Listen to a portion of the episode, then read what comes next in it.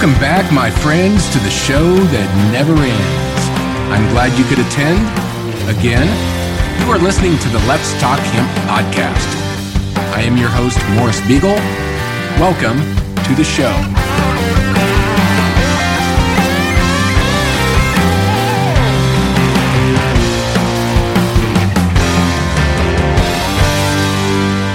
Hello and good day, everyone. Welcome to episode three of season four here on the Let's Talk Hemp podcast. Today, we get into the amazing and incredibly exciting area of industrial hemp as we discuss the fantastic fiber that hemp produces and the many uses for it in the commercial marketplace. Today, I am joined by my good friend and colleague Joy Beckerman from Hemp Ace International and board member at the U.S. Hemp Roundtable. She'll be my episode co host along with PureHemp Technology founder and president Ed Lehrburger and Hem Mills CEO Madison Sexton. I want to give a shout out to my episode two guest, Josh Hendricks from Driftless Extracts and Best Ball CBD. Patrick Atagi from the National Industrial Hemp Council, and Jonathan Miller from Frost Brown Todd and the U.S. Hemp Roundtable for providing excellent insight into what is happening at the federal level in regards to hemp policy and regulation and what we potentially have coming up in 2021 and 2022. If you didn't catch the episode, you can download it and listen on demand at your convenience from a number of different platforms, including iTunes, Spotify, and iHeartMedia. I also would like to mention the next episode after today's will air on March 4th, and I will be joined by Lorena Beltran from Cannabis Salud as my co host, and we will be talking hemp in Mexico and Latin America with our guests Bob Hoban and Luis Armendariz, who will break down the obstacles and opportunities that lie ahead of us over the coming years. I would also like to let all of you know NOCO Hemp Expo 2021 is happening in person March 25th through the 27th at the National Western Complex in Denver, Colorado. We are working on a virtual hybrid component to complement the event for those that cannot make it in person. We have over 300,000 square feet of indoor space, 85,000 square feet of outdoor space, where we will be implementing safety protocols, social distancing, and Denver Health Department and State of Colorado recommendations so we provide a safe environment that is COVID compliant for all of our attendees. All of us at Team WAFBA have been working hard to make this happen, and we look forward to seeing you face to face or mask to mask the end of March. It has come time to reconnect. And with that, I'm going to get my friend and colleague Joy Beckerman on the line and see what she's been up to, and then we'll get Ed Madison on deck to discuss fantastic fiber.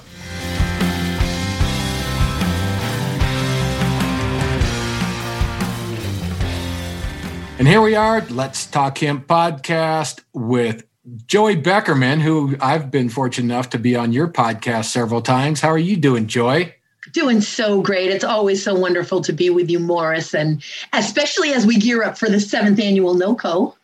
Yep, it's right around the corner and it is happening in person. We've been working diligently with the Department of Health and the Fire Marshal and the Governor's Office and actually got confirmation that Governor Jared Polis will participate again this year. So we're excited about that for sure. Award winning hemp tribe, hemp family reunion of epic proportions. My favorite hemp event in the United States, brother. I can't wait to get there. I'll, I'll wear my mask but I will be there. Well, we'll all be masked up. We'll be socially distanced. We'll be COVID compliant. And we're going to get everybody together so we can all reconnect. Excellent. Can't wait. Just cannot wait. In the heart of hemp, Denver. Yep. So last week we had Jonathan Miller, Patrick Atagi, and Josh Hendricks on here. We were talking about policy and regulation, which all of that is really close to you and what you do on a regular basis. Do you want to tell me what's up with the the U.S. Hemp Authority and the Roundtable and, and your advocacy? Yes, no, I, my happy place is with the U.S. Hemp Roundtable, just such a strong advocacy organization and, you know, fully staffed with a team. And Jonathan Miller is just such a powerful attorney. It's really the place where I like to give most of my nonprofit energy to. And we just set forth our legislative agenda for 2021 and are working on several states, eight of them this year, on top of some federal endeavors. We want to, of course, repeal the drug felon ban. That's number one. As you know, at the 11th hour in the Farm Bill, even though people of color have been disproportionately affected by the drug war, it was made such that if you have a drug felony conviction in the last 10 years, uh, you are not eligible to participate in the promise of hemp in terms of getting a cultivation license. So that's really important. Protecting in process hemp is very important to the roundtable. And then these multiple states, and we have other federal legislative issue as well, but multiple states that have bills coming up, and New York right now with its cannabinoid hemp regulations even as the CRTA, their Cannabis Regulation and Taxation Act, and its dueling MRTA, Marijuana Regulation and Taxation Act, also seek to harness hemp extract or what New York is calling cannabinoid hemp. So we've got quite a bit of work uh, to do in the Empire State, as it were, on top of California and some other major players. So um, really excited about the work being done this year. And another action that's taking place on the federal side is that our bill HR 8179, which of course the U.S. Hemp Roundtable drafted with a coalition uh, partners within the dietary supplement community and, and other hemp organizations, it's been refiled. It was originally HR 8179, and it is, of course, the Hemp and Hemp Derived CBD Consumer Protection Market Stabilization Act. Now it is HR 841. It was refiled on February 4th in the US Congress, already up to 20 co-sponsors so gaining traction right away and had had managed to gain 30 co-sponsors between september and the end of the year so getting some real traction there. And what that will do is direct the Food and Drug Administration to allow the marketing of hemp extract and derivatives, including cannabidiol, as, as dietary supplements. So asking them, listen, we just want to be recognized as a legal dietary supplement, and we're willing to follow the rules for new dietary ingredients and inclusive of the self GRAS, or generally recognized as safe process. That's what we're hoping to accomplish this year among our other congressional legislative agenda items. Big thumbs up to the U.S. Hemp Roundtable and hempsupporter.com. If you want to get involved, anybody can join. It's free. You get all the updates and you can actively get involved with your state level legislation and policy as well as the federal level. And, and they've made a, a huge difference over the course of the last several years. There's been great communication and they've been able to rally hempsters around the country to participate. So thanks to everybody at the roundtable tremendous amount of resources there and I'm I'm very honored to serve on the Law and Science Committee. I've stepped down again many of my leadership roles beginning in 2021 as I turn 51 this year. I moving forward allowing some other folks to take lead after 30 years of crossing T's and, and dotting I's but the Law and Science Committee I'm very happy uh, to serve on federal and state lobbying and I'm very proud of the Minority Empowerment Committee uh, the U.S. Hemp Roundtable is formed. And it is not just words, this is serious.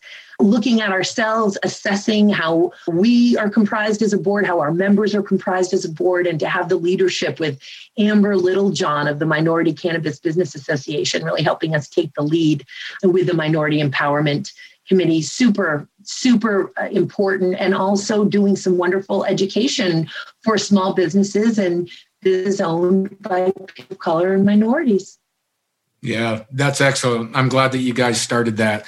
Like we started the Diversify Hemp gathering at NOCO and Southern Hemp Expo. We're having that again this year. Again, it's empowering everybody to be able to participate. And that's the way it should be because we're going to have a real, wholesome, legitimate, meaningful industry if everybody gets to participate. Diversity and inclusion is where the best ideas are born. That's when the best of the population will will do our greatest work. Yeah, couldn't agree more. So this is the fantastic fiber panel or the fantastic fiber episode and there's just so much that we can talk about. We're both really passionate about the fiber side of this industry. That's really where we come from, fiber and food, but the fiber side we we just both love so much and and let's let's start with the USHBA folks, the U.S. Hemp Building Association. You know, we're supportive of it. You're supportive. There's a lot of really good people that have jumped on board the last year and a half as this has got off the ground.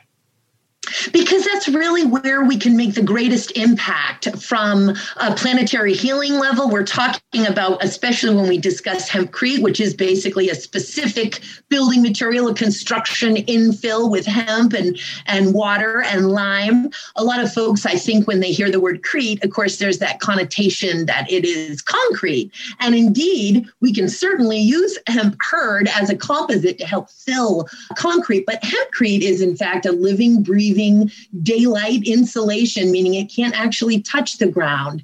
It needs to be above ground and it is mold, rot, fire, and pest resistant. And so when we also understand the carbon sinking ability uh, of hempcrete and the fact that we can grow these homes and create these homes that last hundreds of years in direct contradiction uh, to the fact that we're building right now toxic off-gassing homes and, and structures that are basically temporary. They last 40 to 80 years, and over 50% of our landfills every year are filled with this toxic off-gassing construction waste.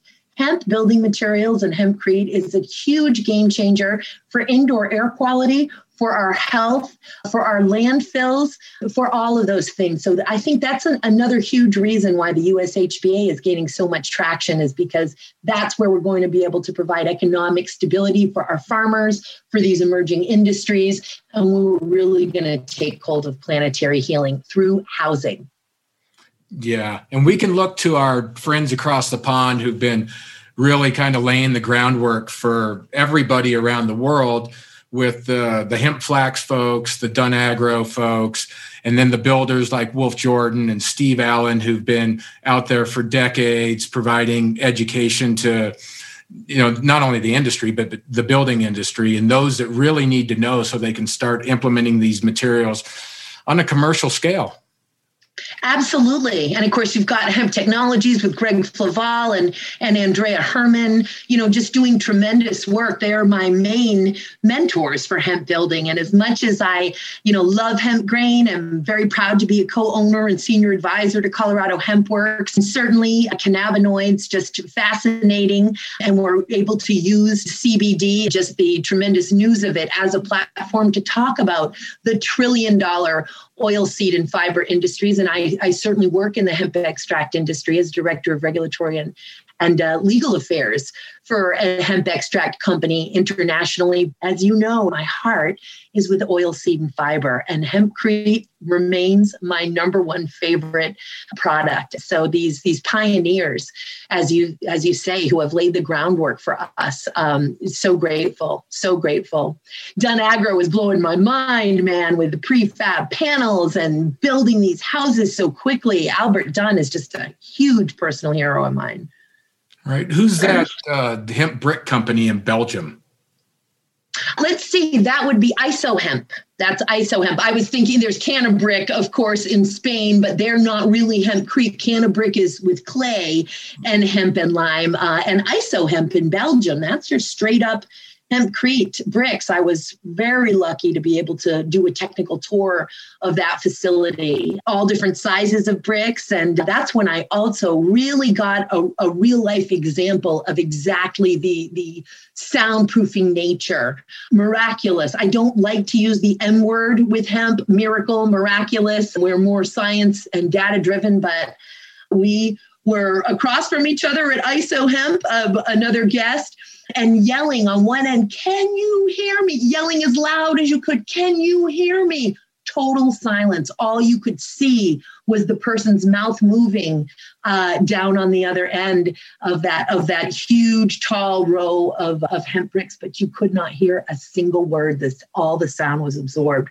So when I think of just the transformation and revolutionization of construction and close quarters and soundproofing, not to mention insulation um, and longevity. The, the real game changer that hempcrete is blows my mind. Yeah, I couldn't agree more. But there's also other industries that are going to be game changing too. The textiles industry, which we'll be getting Madison Sexton up here in a little bit, and then the the paper and pulp industry and bioplastics industry which we're going to get Ed Lehrburger up here as our guest first off and, and talk to Ed about his technology with the CCR and his PureHemp technology, PureVision technology that he's had since the early 90s, and, and all the amazing things that this fiber can do paper and packaging, plastics, building materials. It truly is fantastic. It really is. And when we, we get into nanotechnology, right, and supercapacitors and energy storage and silicon chips for computers, they are about to be completely maxed out. And the entire computer world is going to have to move on to a carbon based system. And right in time, here's hemp to save the day and move us from silicon into an actual affordable carbon. Right. Well, and then there's going to be carbon credits for farmers, and we don't have time to get into that on this episode. We're going to do that on another episode. I think Doug Fine's going to be on here. We're going to talk about climate, environment, agriculture, and and the great benefits that hemp can provide into the overall system with all of that. You know, we can talk for hours and hours and hours about all the benefits of the plant, and we're going to focus on the fantastic fiber. So, why don't we get Ed Lehrburger up here next and, and see what Ed's up to? Awesome. Fantastic. Another personal hero of mine. Talk about dedicated. For sure. All right. Well, let's get Ed up.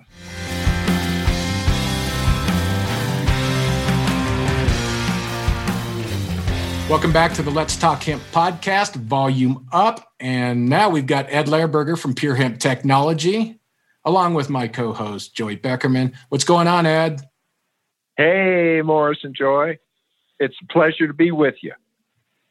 Always a pleasure to be with you, gentlemen. And man, were we lucky when we got you in hemp, Ed. You and your brother are inventors. Give us a quick history of PureVision technology and how that transformed and spawned PureHemp technology about six or seven years ago.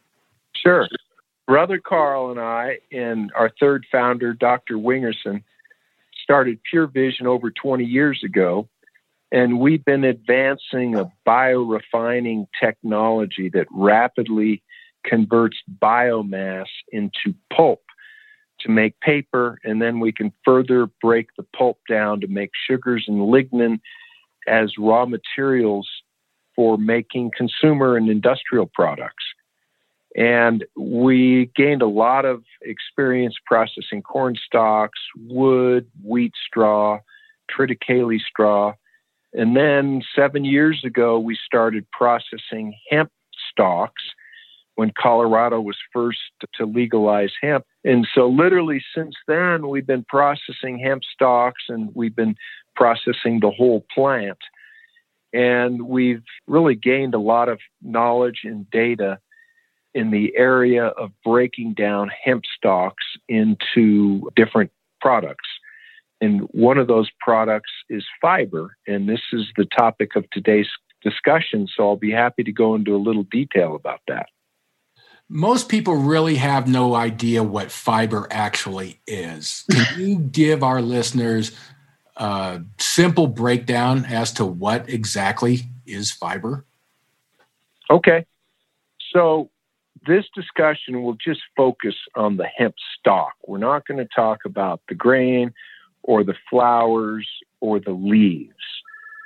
So the hemp stalk, and we're not talking about the roots either. So from ground level all the way up the plant, and you chop off the flowers and the seeds, that's the stalk. All hemp stalks are primarily composed of about 40% cellulose fiber and about 20% hemicellulose fiber. So hemp stalks are about 60% fiber. There's about 20% lignin, L I G N I N, and that's about 80%. And the other 20% is extractives, and there's a little pitch, and there's tiny m- amounts of protein and other things like metals. The primary component of all hemp stalks is fiber. So the two primary components of the fiber are the cellulose and the hemicellulose. And since this is a fiber episode, can you go into a little more detail as to the difference between hemicellulose and cellulose? Great question. These two fibers are really worlds apart.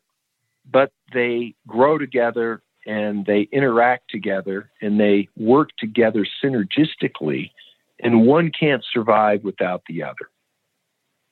So the cellulose fiber is the dominant or stronger fiber, and molecularly, it's a six carbon fiber. So cellulose grows in chains. And so it these six carbon molecules grow toward the sun.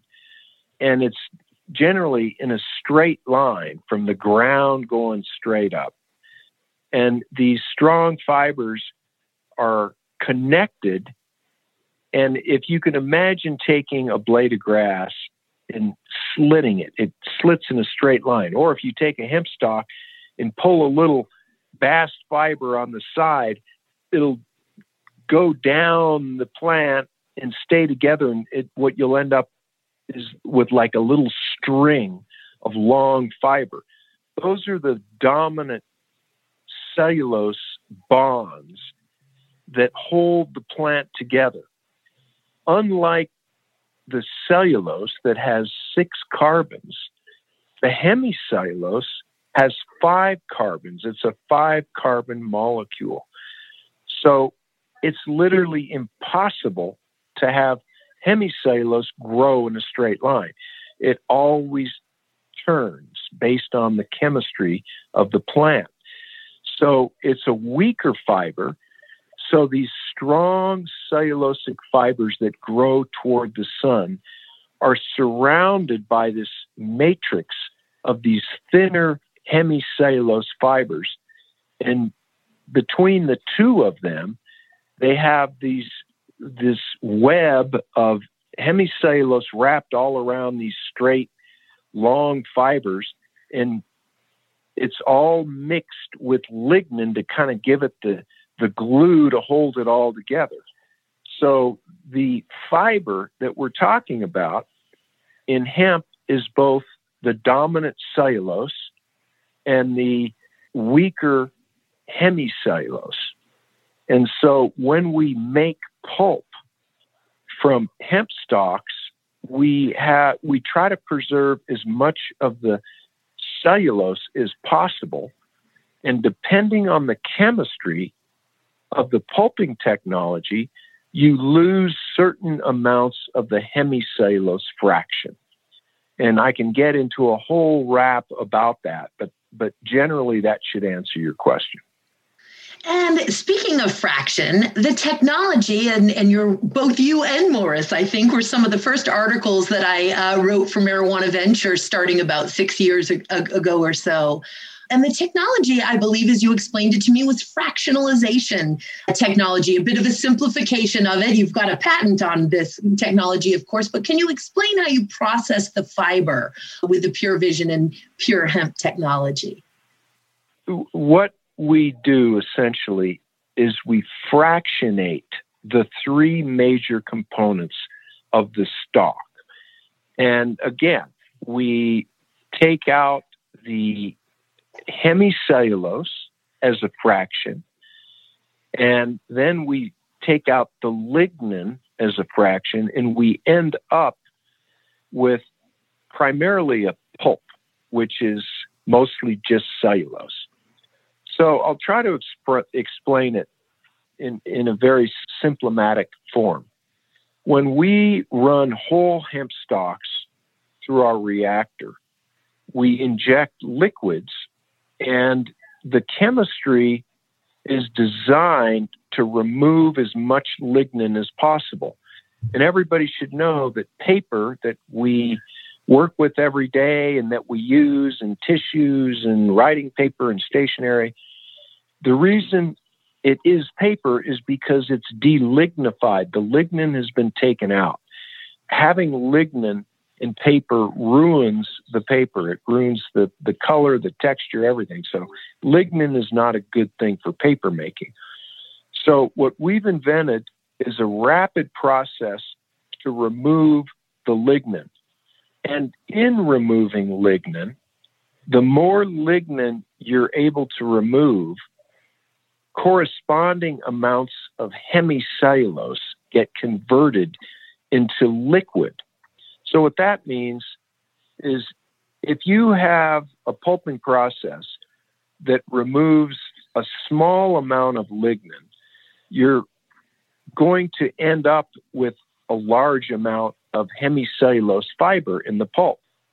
If you remove a lot of the lignin, generally you're going to remove a lot of the hemicellulose fiber. And when you remove both the lignin and the hemicellulose, they both become fractionated or they, they become solubilized or they become liquefied, is another way to, de- to define it.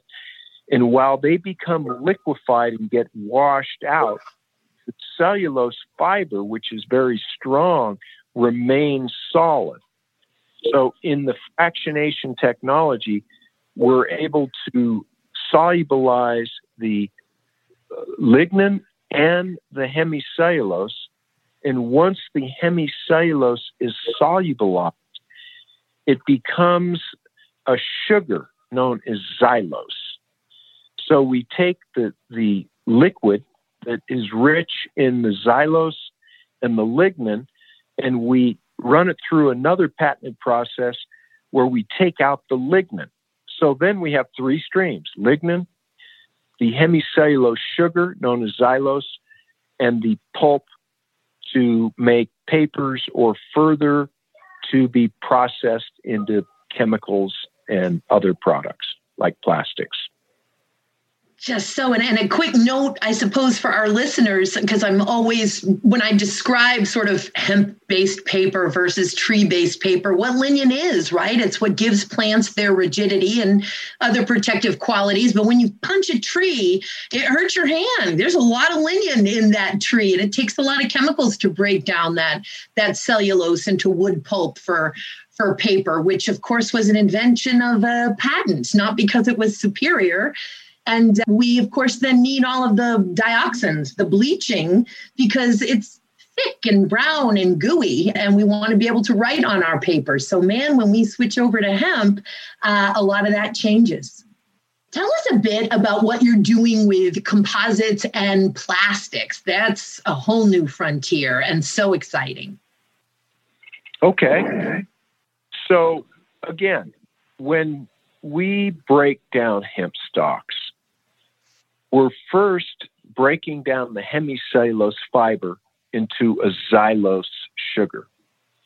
And we have another process that takes the xylose and we basically try not to degrade it into other chemicals. So xylose can easily degrade into a chemical known as furfural.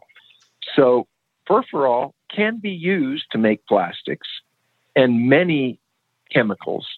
But in our case, we like to preserve the xylose fraction as a fermentable sugar. And so we'll put that aside for now. The cellulose, which is all fiber, we can further what's known as hydrolyze into glucose which, unlike xylose, which is a five carbon sugar, glucose is a six carbon sugar. And because of its physical matrix, the six carbon sugars are easier to ferment into different products. So we have, th- th- this is an amazing discussion because we've kind of learned things the hard way, but we're applying for a patent right now on using both the cellulose, which is now glucose, and the hemicellulose, which is now xylose, to make uh, lactic acid. And lactic acid is the one of the primary ingredients to make polylactic acid. So we have been successful at a laboratory scale to turn hemp stalks into uh, lactic acid, which is then uh, the pathway to make a renewable, 100% bio based plastic. And with other chemistries, we're looking at making it a biodegradable plastic. So, this is kind of the breakthrough work we've been working on for the past four years. And, you know, it, it takes a lot of money and stamina to keep the company going. And we're going slow, but we're continuing to make steady progress to turn hemp stalks into biodegradable plastics. You have definitely been on the forefront of pushing new technology out there for the industry and to really maximize the utility of hemp stocks. So thank you. And there's a whole movie in how you developed the facilities over the years, piece by piece, one foot in front of the other, brother, really continuing to just be dedicated to this vision, to this technology, and to this plant and all of its promise. Well, you know, we're all in this together. Both of you and so many of the listeners and, in our brothers and sisters in the hemp industry have been trying our very best to advance this industry. And we've had our challenges. In, in 1937, we all got shut down before our time. And then during our time, we have seen the national legalization of hemp. So this is truly our time. And hemp hasn't been illegal in, in many countries in the world, but it, in a way, after 1937 and 1938, it it kind of was backburnered. And since Colorado legalized hemp and the first legal harvest in 2014, it created this amazing wave. And now it's not only the national wave, it's an international wave that's happening on this planet. And it's so exciting to see and in our own crazy way, the United States has been leading the effort to kind of push the envelope, even though the Chinese have been making hemp paper for thousands of years. The Canadians are the most advanced in uh, making hemp grain and grain products. And in Europe, they have great technologies to make fiber products, to make canvas, and to make different products from the fiber. So now it's this world community that we're all a part of. And, you know, it's just exciting to be here. It's not easy to survive as a business. It's definitely not easy to survive as a research and development company and try to break into commercialization. But you know that's that's what we're doing. And, and fortunately we've gotten the help of investors to help us. And so you know it's been a great ride and we're just thankful that we're in the game and we get to work with great people like you two.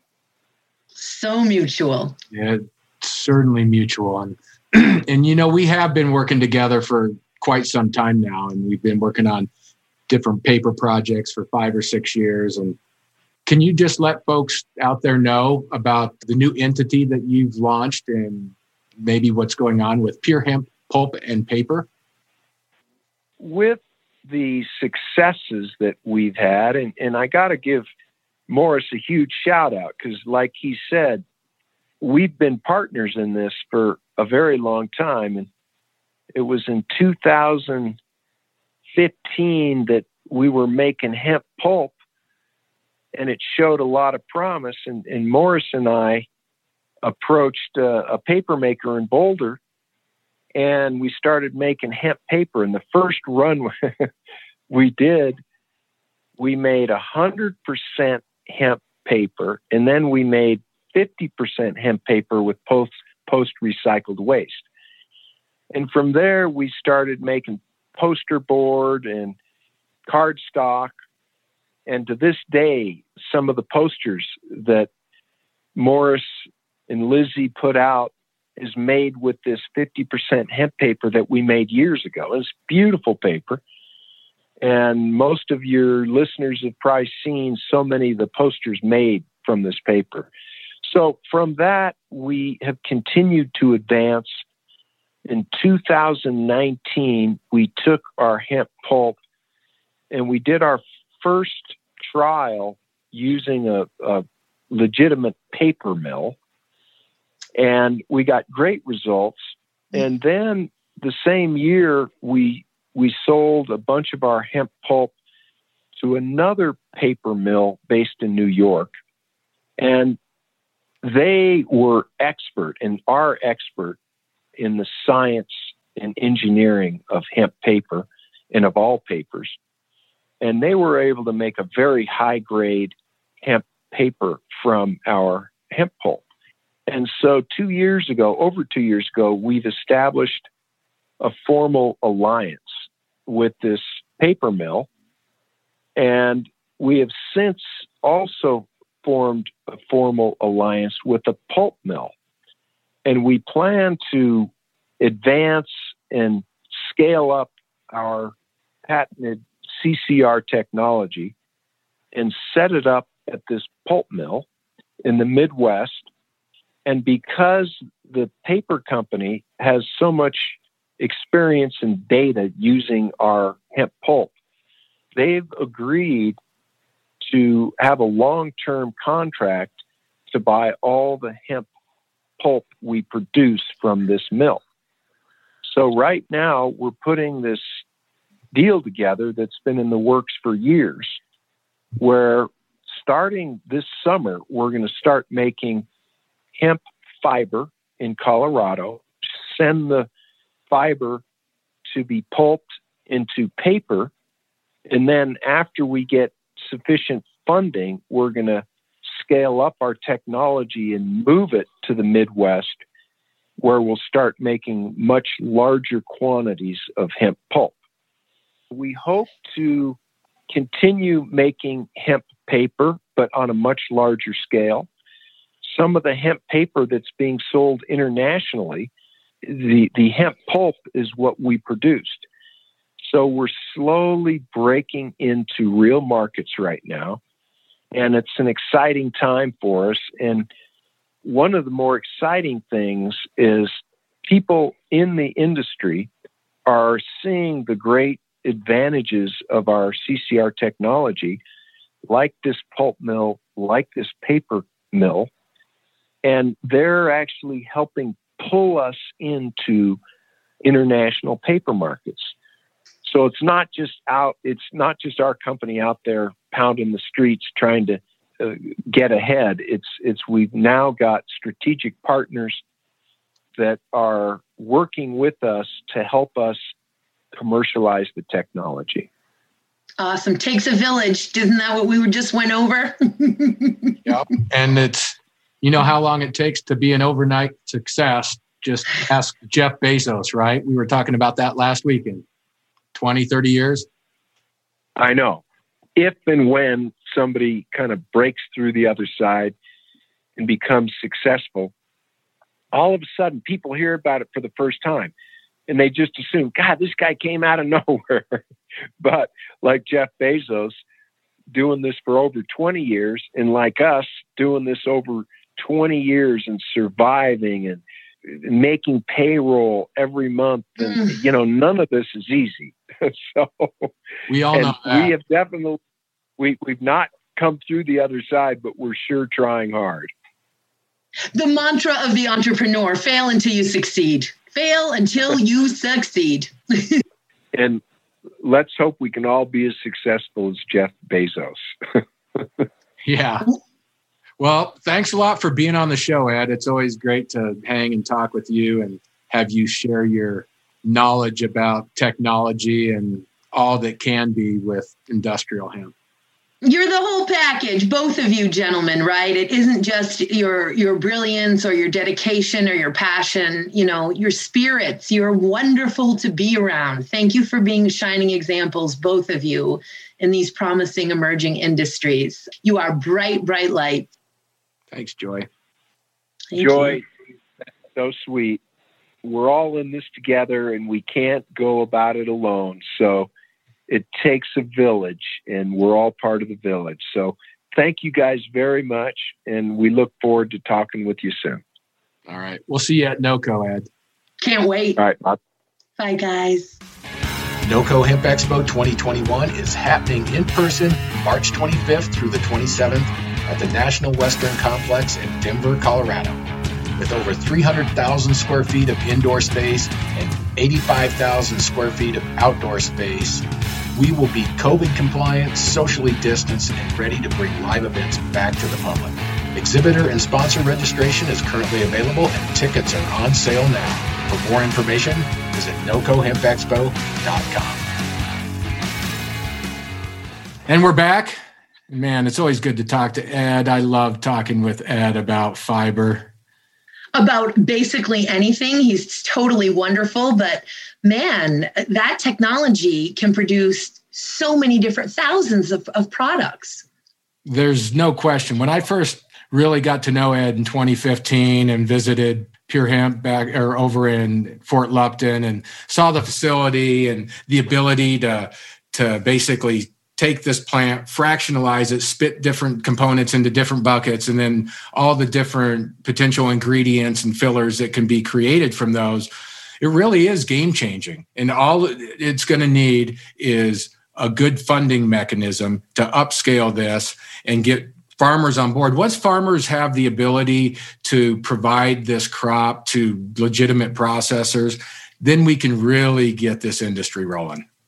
Infrastructure, infrastructure, one foot in front of the other. That's how we're doing it. And thanks to people like Ed. And thanks to people like Madison Sexton. Yeah, she's working on that fiber side. And and there's been a lot of fiber development and fiber people here in the United States since this whole movement's been getting going since the early 90s, late 80s.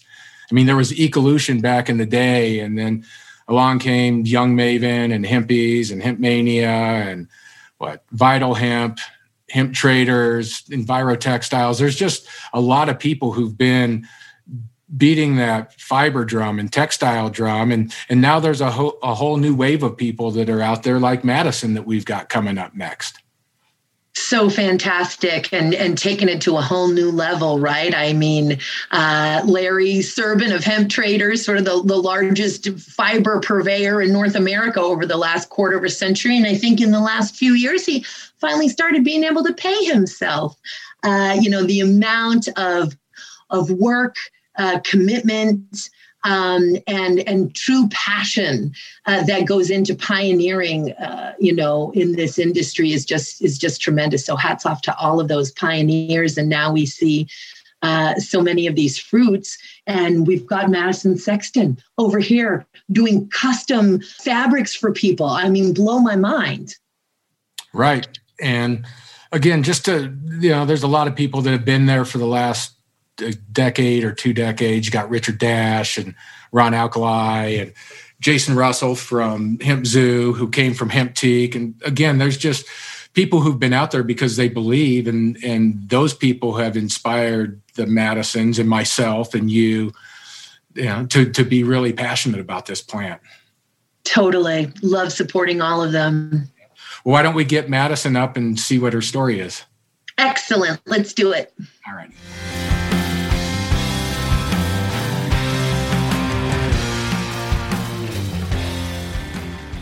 And welcome back to Let's Talk Hemp Volume Up podcast. And this week we have Madison Sexton from Hemp Mills in North Carolina. How are you doing today, Madison? Hi, Morris. Good. Happy to be here. Uh, lots of exciting things going on. So thanks for having us. Absolutely. Good to have you on again. Thanks for participating in Winter Hemp Summit. Yeah, yeah, that was a, that was a great expo you put on. Impressive for for a Zoom expo. Wow, it was impressive. There's all those rooms you could go into. You pulled that off fantastically.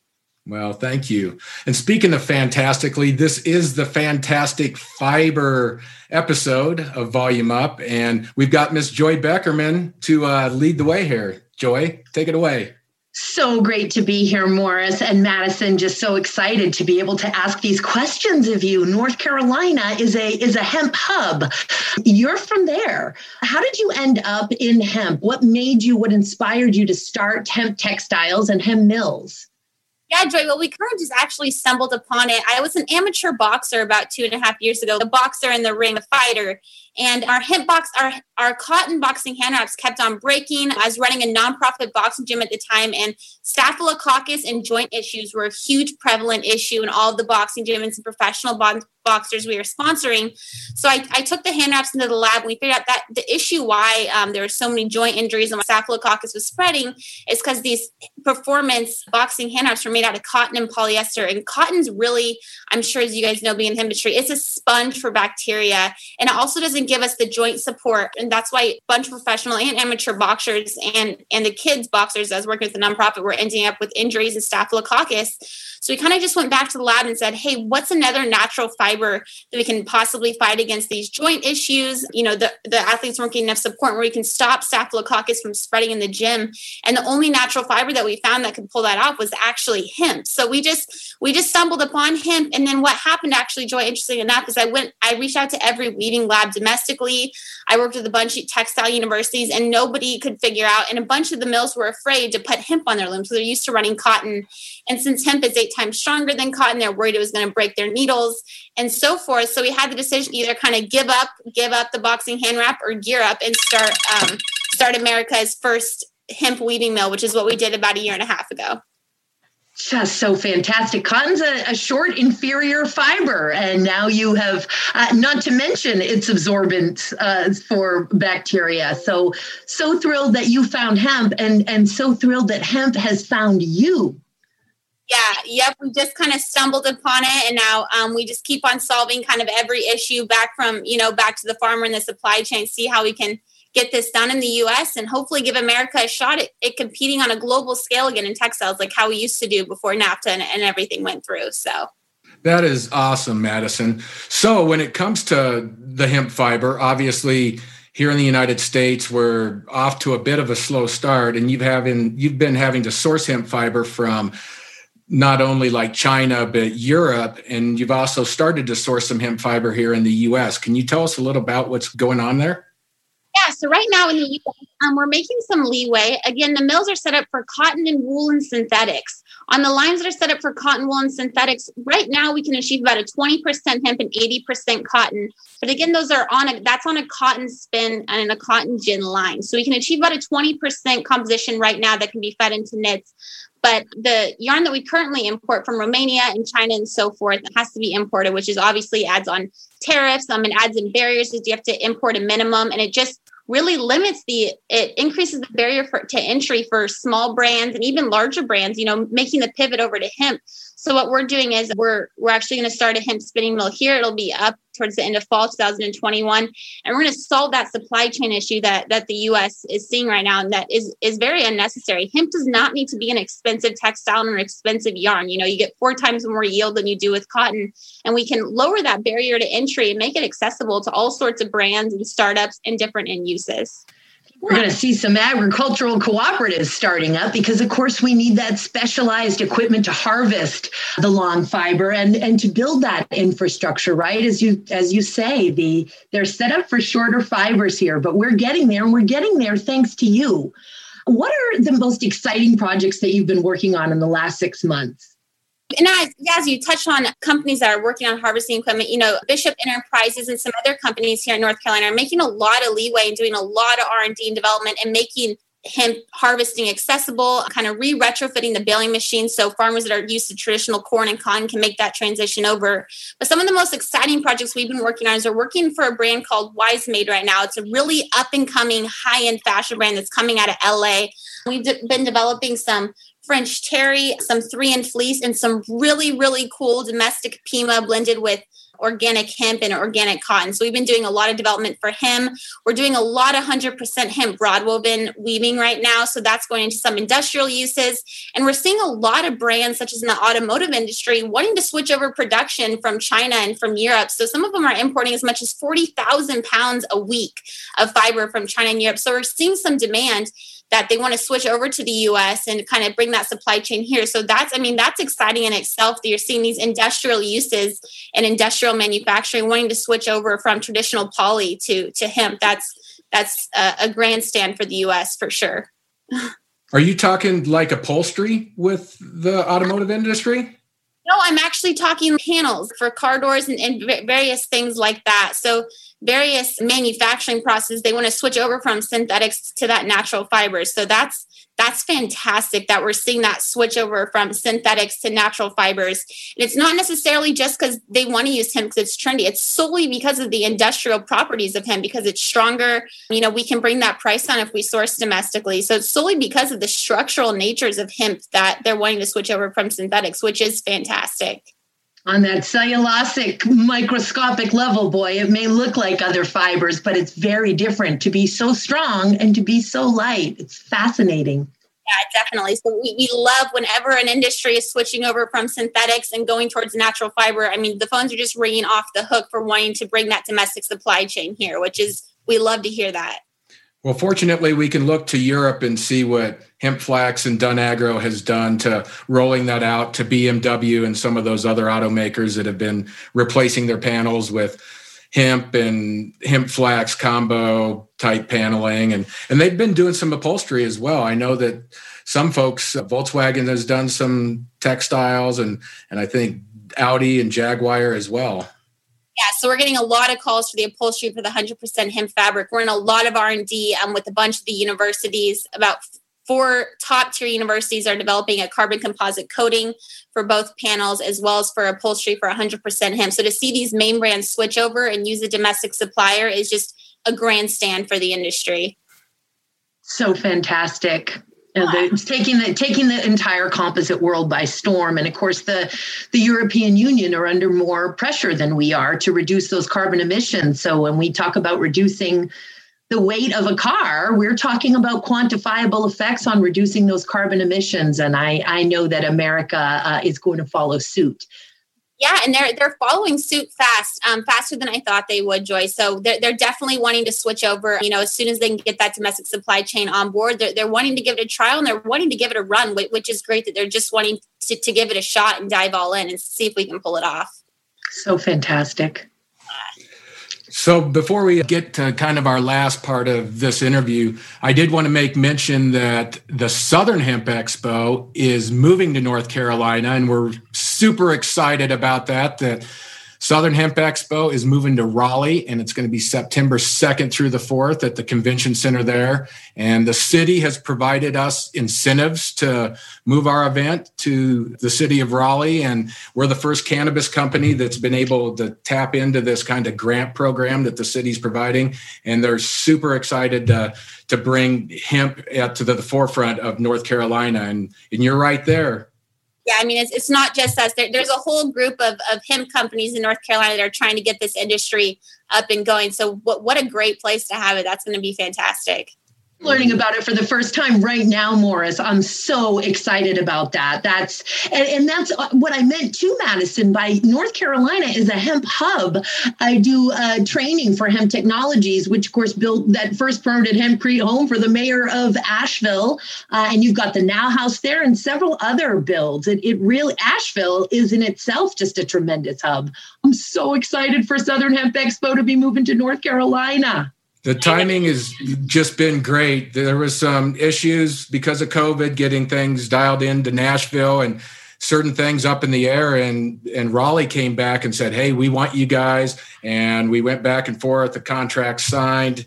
And there's a lot of great companies, like you said, you know, Halcyon Holdings, they're based out of Charlotte, and Joe Hickey. And there's just a lot of people that have been in the industry a long time and that have laid a lot of groundwork in North Carolina. So we couldn't be more excited about the second half of 2021 to keep this hemp revolution going. You know, the last year has been tough on everybody, and we're going to be coming out of this cloud and, and we're going to be leading the way right out of North Carolina talk about leading the way, Morris. Everything you guys are doing in the paper industry too. I mean, that's just going to breathe life in, into the whole industry. So talk about leading the way. Congratulations on everything you guys are achieving with that.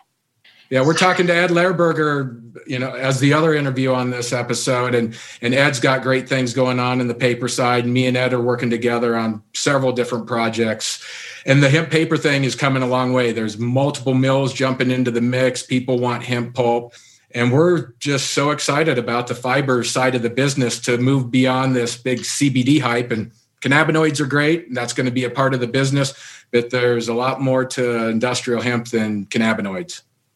So grateful for the platform. So many people seem to be learning about this versatile, viable crop through the improvement in their quality of life through taking these various hemp extracts and cannabinoids. But man, I cannot wait for the infrastructure to arrive and really deliver on this promise. I was wondering, Morris, could I ask uh, Madison just another quick question? Of course. Madison, it seems to me that you are doing some sort of custom making. Folks can come to you with their ideas for textile manufacturing or product manufacturing. Could you tell us a little bit about that? Because man, was I excited to see that I know just looking at your headband, that could be made out of hemp.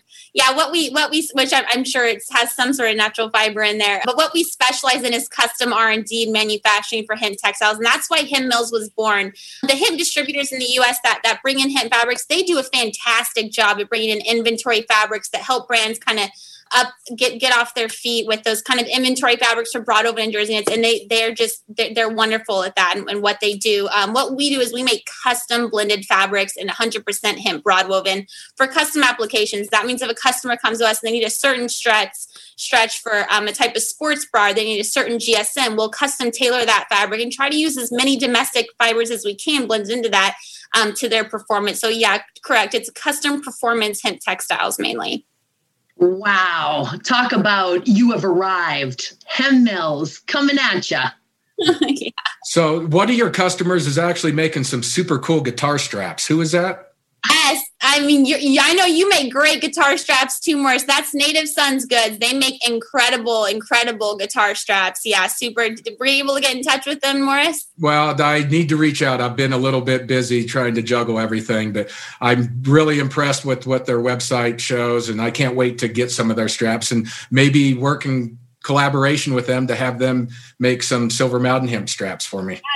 They've been a big supporter. They're one of our first customers from the first month we opened. So they've been a big supporter of Hemp Mills. Yeah, they, they, they buy a lot of hemp webbing. We appreciate their business. They do a great job. I love to see when a company makes hemp luxurious, like Wise Made or Native Sons Good, and they put a luxurious twist on the industrial fiber is, is always gorgeously done. Yeah, it's really good. So kind of to wrap up here, you've got some big things in the works over the course of this year and next year. Is there anything you, you can share with our listeners about Hemp Mills and your expansion plans? Yeah, so our expansions plan is to open up an 80,000 square foot hemp spinning facility, hopefully in Burlington, North Carolina. So that's going to really open up the market and open up the market to a plethora of entrepreneurs and brands taking advantage of this domestic hemp fiber. It's going to lower the price point and increase the accessibility for brands, entrepreneurs, and large industrial applications switching over to hemp. Our goal is to lower that barrier to entry and make it easier to switch over. Take little, you know, bite sized pieces instead of having to import 30,000 pounds at a time. You, you can try it out, see how it works, and apply it into your product line. Something that's going to be um, accessible, you know, via the US as well as have the price point there. Hemp doesn't need to be an expensive yarn and expensive textiles if done correctly and done domestically by by the right team of experts. So awesome. In every direction.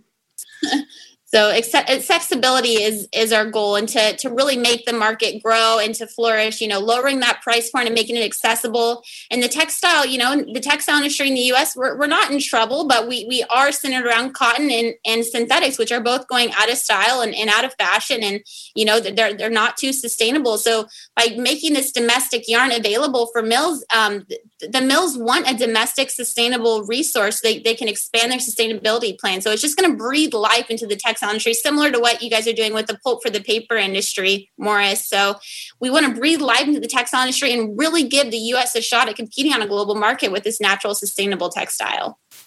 You're saying accessibility, and my mind is hearing empowerment. Accessibility equals empowerment, and and that's essentially what Hemp Mills is doing. And of course, WAFBA's incredible line uh, of businesses do this the same thing. We're really talking about about empowering this crop in a huge way. Textiles. So many folks say, "Oh, you know, it's going to be ten years, fifteen years out." You're already showing us that that is not the case. That is not the case, yeah. And we're, we're definitely not doing it alone. Um, we're partnering with with our main hemp spinner in Romania. He's coming on board as owner. So we're just taking this kind of older school um, Romanian European method. We're putting a modern twist on it, bringing in modern equipment with a sustainability twist with water recycling, solar, and everything. We're putting that U.S. sustainable positive twist on hemp is going to make this 100% possible for the United States. It is. Well, Madison, that's that all sounds just amazing. And is there any final thoughts you want to leave us with before we? Oh, this the support, Morris, and thanks thanks for being here, Joy. Um, without you guys and communicating to everybody what's really going on, and without getting the message through, it wouldn't be possible. So we appreciate it so much, and all the work you guys are doing for the industry.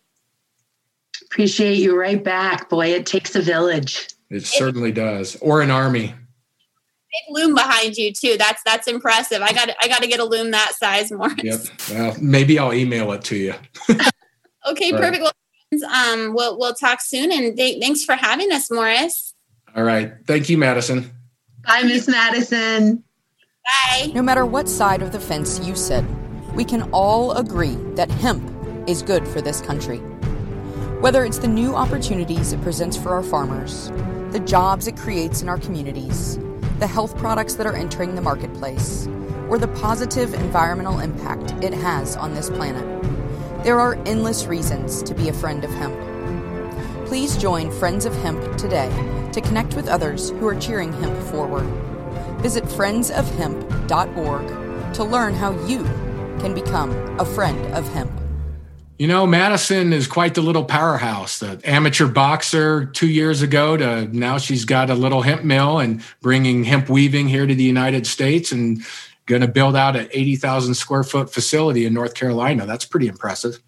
I mean, and even her little hemp mill, right? Started out with a thousand square feet, then moved to 15,000 square feet and moving on to 80,000 square feet. I mean, this is exponential. She's a mind blower. Yeah, she really is. And We've talked about how long it could potentially take to build out the textile side here in the United States because everything's moved out of here. Most everything's over in China and Asia and some stuff in Europe, some stuff in Mexico. But I think that we're going to be able to get fast tracking the hemp textiles here in the United States and repurpose some of these mills in North Carolina and the East Coast. And I think that there's going to be real opportunity in the sooner future than the distant future.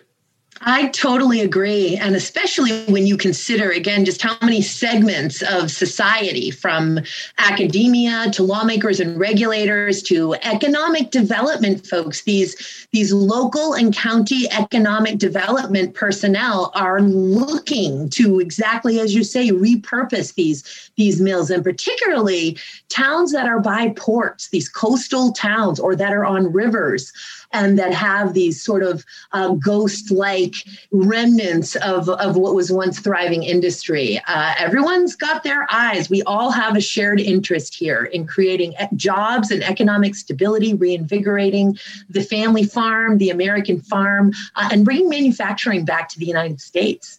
Uh, hemp's here to do it. Hemp can do it with the fiber side, the grain side, there's a lot of manufacturing that can come about because of this plant so much innovation on every level, right on up to, you know, air and space, as we said before, and supercapacitors. It's just uh, from the most uh, primal, uh, earth like, grab that nutritious hemp seed and eat it off the plant, um, you know, to the most advanced technology, nanotechnology on the planet Earth. Uh, hemp is here. Hemp is here to do it for us. It is. We're just getting started. We've kind of lost out on 80 years worth of R&D. Maybe not completely, but we've missed out on quite a bit. But I think that a lot of people, smart people, are excited to jump right in and get this stuff really into the system and making a difference sooner than later. Innovation all the way. It's happening every day. So exciting to be a part of, Morris. I know. The hemp revolution is here, and we're going to continue to make it happen. Big time, big time. We're going to get an infusion of it at NOCO. We certainly are. Is there any Can't final wait. thoughts that you would like to leave the audience with? Just uh, engage in the process, right? That's always my my mantra, and the message that I want folks to know is that you know we have a tremendous system here in the United States. When the people lead, the leaders follow. We need to engage in the system. Legalization was the first step. Now the marathon begins, and every year we have another opportunity at the state and federal level for better legislation, for making new and improved rules and regulation based on data and science. And the other is to buy hemp, vote with your dollars, uh, use hemp, wear hemp, innovate with hemp, incorporate hemp into your business offerings or into the supplies that you use if you're in an ancillary service, but buy hemp. I'm so glad you asked, Mo. Well, I'm so glad that you gave that answer. Participate. Everybody can participate. Hemp is for everyone, and it's here to bring us together. Right. And everybody can be a friend of hemp. Friendsofhemp.org. Amen to that. All right. Well, thanks for being on, Joy. And for all of you out there that want to catch another great podcast, make sure to check out Hemp Barons because Joy does an amazing job with a lot of great guests. So great to be here, Morris. Until next time, brother, and thank you for everything you do. All right. Thank you. We'll see you, Joy. All right.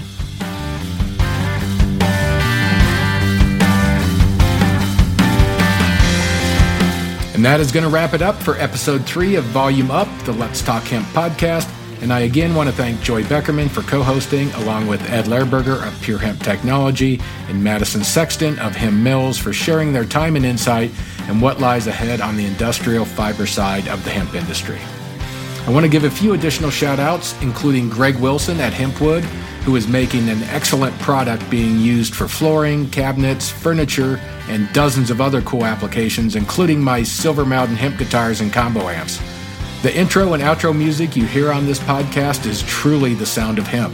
I, along with my brother Dave, recorded this music using the first generation Silver Mountain Hempcaster V1, along with the Silver Mountain Hemp SM35 Combo Reverb amp, and I think it sounds pretty dang good. Check out silvermountainhemp.com for more information on hemp guitars and amplifiers. Another shout out to Ken and Morgan Elliott at IND Hemp in Montana, who are installing a 5 ton an hour LaRoche decorticator to complement their hemp seed oil production line. Be sure to check out letstalkhemp.com and subscribe to our weekly Let's Talk Hemp newsletter for the most up to date information on the hemp industry.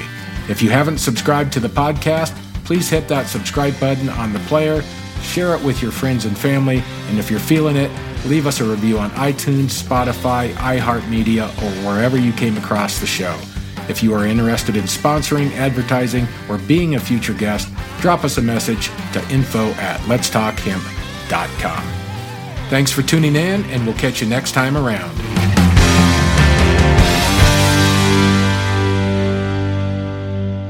Thanks for listening to today's show. To check out more great cannabis podcasts, go to podconnects.com. Here's a preview of one of our other shows. Hi, my name's Kate, and I'm your host of the Pot Moms Podcast. I started the Pot Moms Podcast, well, because I wanted to end the stigma against using cannabis, specifically with moms, but also anyone who chooses to consume. I strive for a balance of humor and education, along with some pretty rad guests to help combat social biases that come with consuming cannabis. Kids are hard. Join me for regular podcast episodes packed with parenting hacks, real life stories, and of course, my favorite cannabis products. The days are long, but the years are short. So roll another J and take a deep breath. Keep blazing and stay amazing.